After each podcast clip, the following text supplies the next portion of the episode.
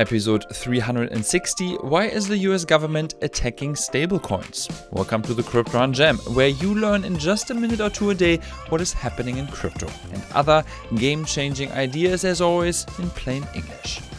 New York officials just told a crypto company to stop listing one of the largest stablecoins, Binance BUSD, and to make things even more interesting, the Securities and Exchange Commission is planning to sue the same company for violating securities laws.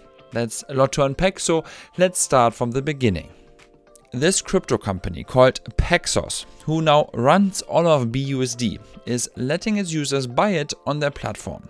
BUSD is a stablecoin, which means that one BUSD tries to be almost exactly one US dollar at any given time.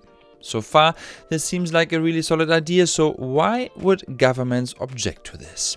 It helps to understand that their actions are well intended. They are trying to protect average consumers from falling into investment traps or taking risks they don't fully understand. The fact that they are starting with stablecoins is no coincidence. Those are not as stable as the name may suggest. We've covered all of the problems in past episodes, but in summary, there are two main concerns. Either the issuer of the stablecoins does not have the money to back it all up, as may be the case with Tether and even BUSD, or the technology may not be able to handle a run on a bank, which brought down Terra USD, for example. And now the government is starting to wake up and is attacking the weakest link in the chain the companies that let people buy and sell those stablecoins. Because the stablecoins themselves live on a blockchain which, by design or by its very nature, basically is impossible to shut down.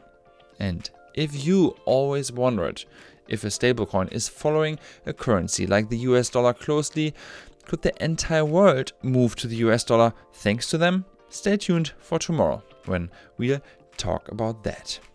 This podcast is produced by CryptoHunt.it, the easiest place to learn all about Web3. And if you do not want to miss tomorrow's episode, subscribe now, wherever you listen to your podcast. I hear you back here tomorrow at 11 a.m. Central European Time or 2 a.m. Pacific Standard Time.